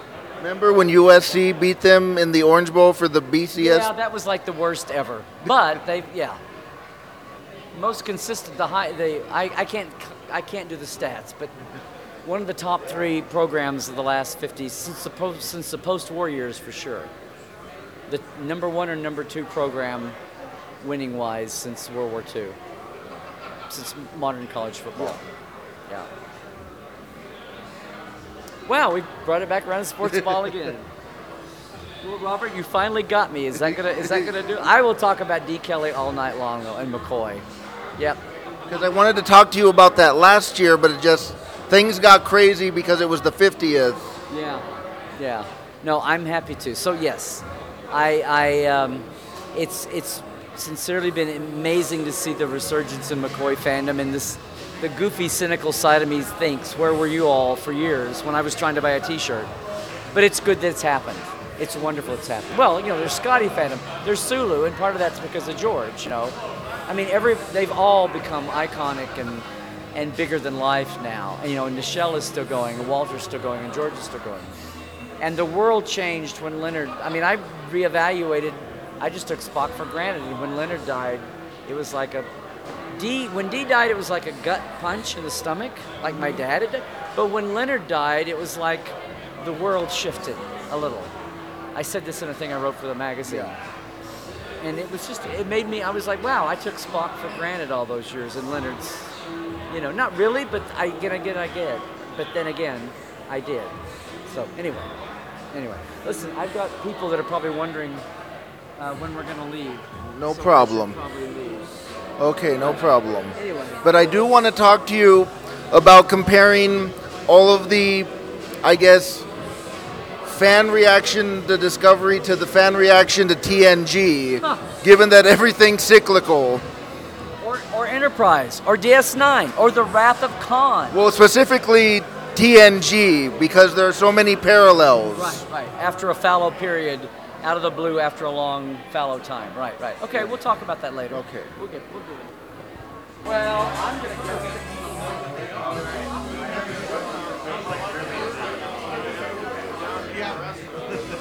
Oh, God. Yes, I, I know. I was just about to go there, too. What? What did I? Hi. How's everybody doing tonight? Good, good. How are you doing tonight? I'm good. well, good. I think we're all good. I finally won something. Congratulations, because it was a rigged. It was a rigged thing. Was it really? Because they never, they they they never they, they only came close to my number twice. well, you know, I mean, we paid them off, so you know, we were giving them beer and stuff. You just just slide a little beer over yeah, the table. yeah, Just a little beer on the table. Here, have some. Yeah. You know. Uh, Like, this cost me five bucks. And it's not even good beer. Yeah. It's PBR. It's Coors. no, I kept slipping him money, but I, I found out that the money I was slipping him was worth more than what the pins were. So, Oh. you know. No. Well, that's why he was so eager to take I it. know. Yeah. But I'll tell you, I mean, we started. I think we've collected now like 30 pins today, and I think we've only bought five. Wow.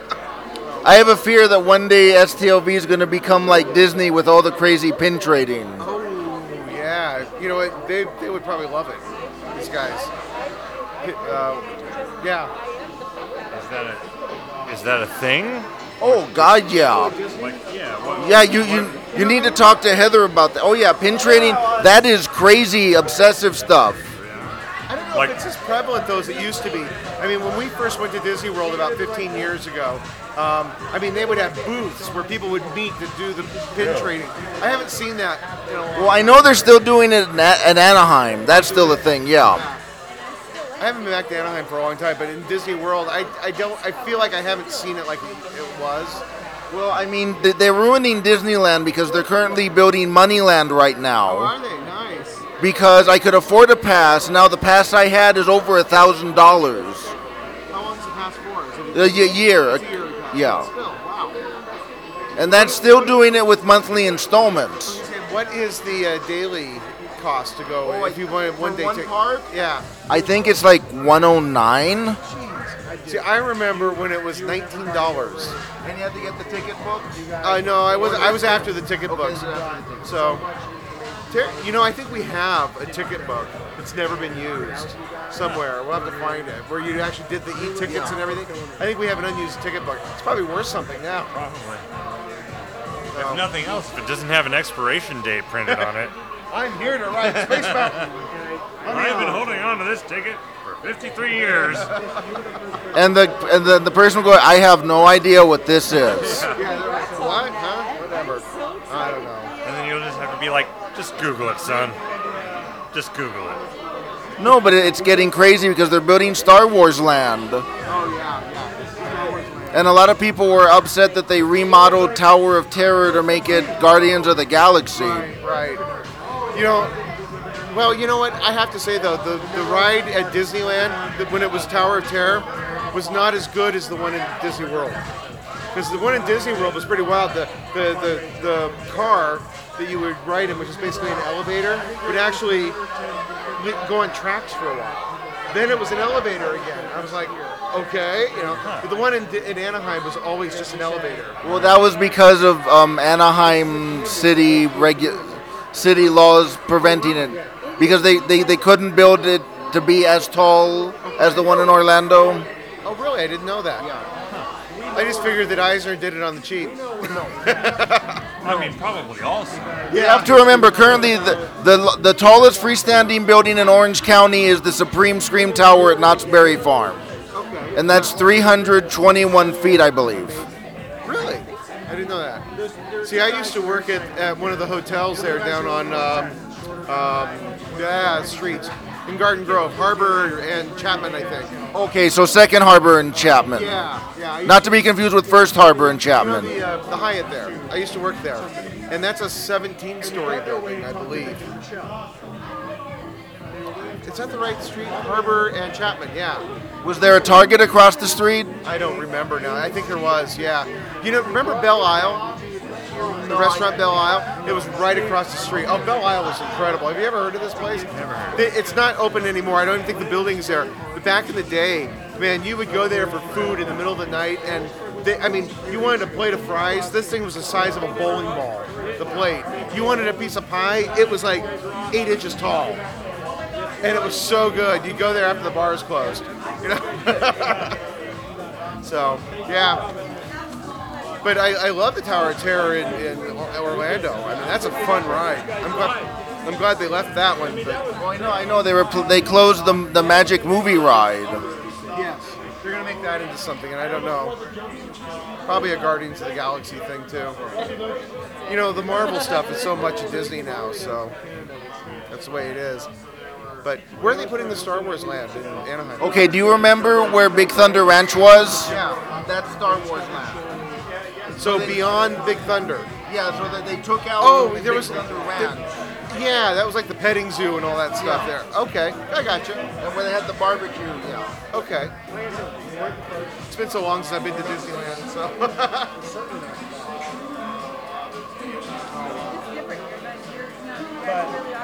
So let me ask you right now, Alan. Yes. What, how do you like your, your Seahawks for this th- to this season? Oh, they're going all the way. Well, now that LA has a team again, they got to play the Rams twice. Well, well, they've been playing the Rams twice anyway, when they even when they were in St. Louis. But um, I just checked the odds today; they're ten to one at the sports book at the Bellagio. So, ten to one to win the Super Bowl. That's the Bellagio. I know. But you know who they are who they have the best odds on in the NFC right now is Green Bay. Really? Seven to two. Seven to two odds right now, and they've got the Patriots, I think, at uh, like two to one. Well, I just saw a report that Tom Brady just turned 40, which is mind-boggling. I think he, I think he has a portrait in the attic. well, I know his goal now is is the is to is to break the record because right now he's tied with Otto Graham for most championships won by a quarterback, five. Okay, so he's going. He wants a sixth one. No, that makes sense. Hey, the guy still can play. I mean, let's face it. He's still top, one of the. He's still maybe the top quarterback in the league still. So if he's doing that at 40, you can probably go another couple of years. We're going to be dealing with those damn Patriots all this time. and I say that knowing with respect because the team is phenomenal. Let's face it. But, and plus, I'm bitter from the Super Bowl that they beat us. So. You need to hear Adam Carolla. Adam Carolla dissects that whole thing. They, they needed a long snapper. If they had a long snapper, that wouldn't have happened. But oh, the the pass. uh, the- you know, everyone kind of tries to second guess that play, saying that oh well, you know, you should have given it to Marshawn Lynch, running up the middle. But um, I read it. I read an article once where they an- analyzed the Seahawks all that season, and that that pass play was actually a high percentage play for them for that time. So you know, it may, in retrospect, yeah, it looks like it was a failed decision. But when you look at the history of what they did that entire season, it wasn't necessarily a bad call. It was just badly executed. Yeah. So, you know, I'll be bitter anyway. I'm actually more bitter about Super Bowl 40, which was the Seahawks in Pittsburgh. Because that was a touchdown. We all know it was a touchdown. You know what's bad about that is there's probably three calls that were made by the refs during that that you look back at it now and go, those were bad calls. And you know even the ref will admit now in retrospect that that was a bad a bad game for them. So I don't know why she just handed that to me. Um, She wants you to open. To, wait, I have a question. Is the name of this group hashtag Radio Fail? I'm sorry, Radio Edit. Oh God. this guy is doing a whole series of these. Oh, Was it the weekend at Bernie's? You said? Yeah. There it is. Oh, is it back? It's well, I went to the guy's. Oh, okay. Yeah.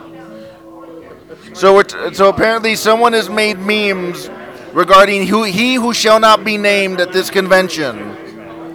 Oh God. Okay, what? What, what are you saying? With the picture you were showing everybody from like why we're celebrating 30 years. Oh, yes. Hold on. One moment, please. Please hold. Please hold. Your call is important to us. It's my pleasure. Thank you.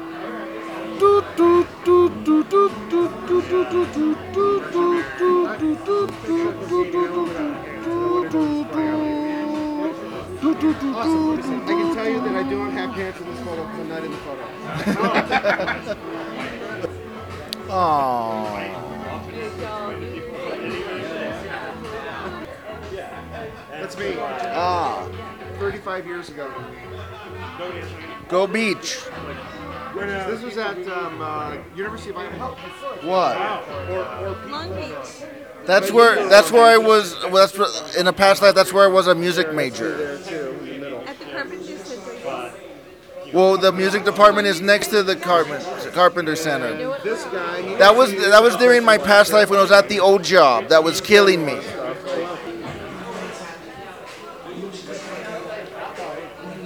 What's up, buddy? Not much. How are things going? Well, I didn't win anything. I know you didn't win anything, and you had plenty of opportunity. I was very disappointed in your trivia answer. That was just, a, I'm sure it was just a brain cramp. Yeah. But I was, oh my God, Robert's gonna win something. What is your answer? You should have given it to me. I'm glad you were here. Did you have a good time? Yes. Good. Excellent. We were uh, overwhelmed at the turnout, and we are I didn't. very Ex- happy. I didn't expect this many people to turn out. Well, it's kind of known that a lot of fans uh, at the convention they don't like to leave the Rio because that's where everything's going on. So uh, to have the amount of people that we had show up here at Caesars was just unbelievable. Couldn't ask for anything better. Well, I think it was a bet. This was the better option because I had to deal with that huge CF. That was the line to get into the TNG 30 Yes. panel. Yes, we saw that when we were getting ready to come over here, and it wasn't just from the main entrance. When we went down to the vendors room, the line was going all the way down to the other end. That was the copper and up line. Wow. The one going to Masquerade. Yep. That was the GA line. You mean the one going past the Masquerade Bar? No, the Masquerade Tower. Yeah, past, past the tower. Oh, I didn't know it was. So was it going near the Village Bar? When we we came down from our room to head over to the dealer's room to help uh, Lou and the Fansets folks pack up, and the line was just past the Masquerade Bar, right before the elevators at the tower, and it went all the way. It was unbelievable. So here's what happened. I'm looking for the end of that line, and all of a sudden, about I think just past Guy Fieri's, it curves Yep. back in. Right. But you still have this other line. So nobody knew what was going on. Yeah. Uh, I hope it was a good show. We had a better time here. I gotta say. Well, I mean, it's the only time you're to see oh, Oh, 90% of the cast of TNG together this year. I'm sure it was. Uh, I'm sure it was a great show. We had a lot of things going on tonight. We had that. Gays in Space was going on tonight. We were going on. We know we had a lot of things going on, and that made it even more um, really uh, humbling for me that so many people showed up here. It was really something. So As long as I got you here, get, let's do some quick sports ball talk. How do you feel about your Patriots to repeat? Oh, repeat? Oh, I thought we were going to start talking about going undefeated. Repeat? I'm not. That's not even a discussion we have to get into. That's kind of. I'm going to put it this way, and I am a New England fan, and I'm a Brady fan. Brady turned 40 yesterday. Old man Brady. Yep. Unless he is injured, nothing is going to stop this team this year. I'm putting it out there right now. I will never get over the 2007 season loss for the perfect season. This could be the year that they that they get over that hump. There's two games that worry me, and if they can get past those two games, I would not be surprised to see them go the whole distance undefeated. What are the two games that worry you? Opening night, Kansas City, but they're at home. Super Bowl championship celebration, home field advantage, and Pittsburgh. So we'll see. Are they playing at Heinz Field or at Gillette? You know, I don't remember. I don't. I don't follow a lot of stuff in the off season, but I'm so into it in the during the season. I can't remember. I want to say it's at Heinz Field, but we've had really good luck at Heinz Field lately too. So if we can get past those two guys, I think it's going to be uh, it's going to be quite interesting. So you're predicting right now Brady's going to surpass Otto Graham because currently he's tied with Otto Graham for most rings won by a, championships won by a quarterback, five. You're saying he's going to surpass him this season? My prediction is that the Super Bowl, pa- the Patriots will win the Super Bowl this year. Yeah. Or my money back and my pizza is free? Absolutely. I'm going to hold you to that. All right, sounds good. Okay, so the party's breaking up here at the other room. So this has been the STLV After Party Spectacular.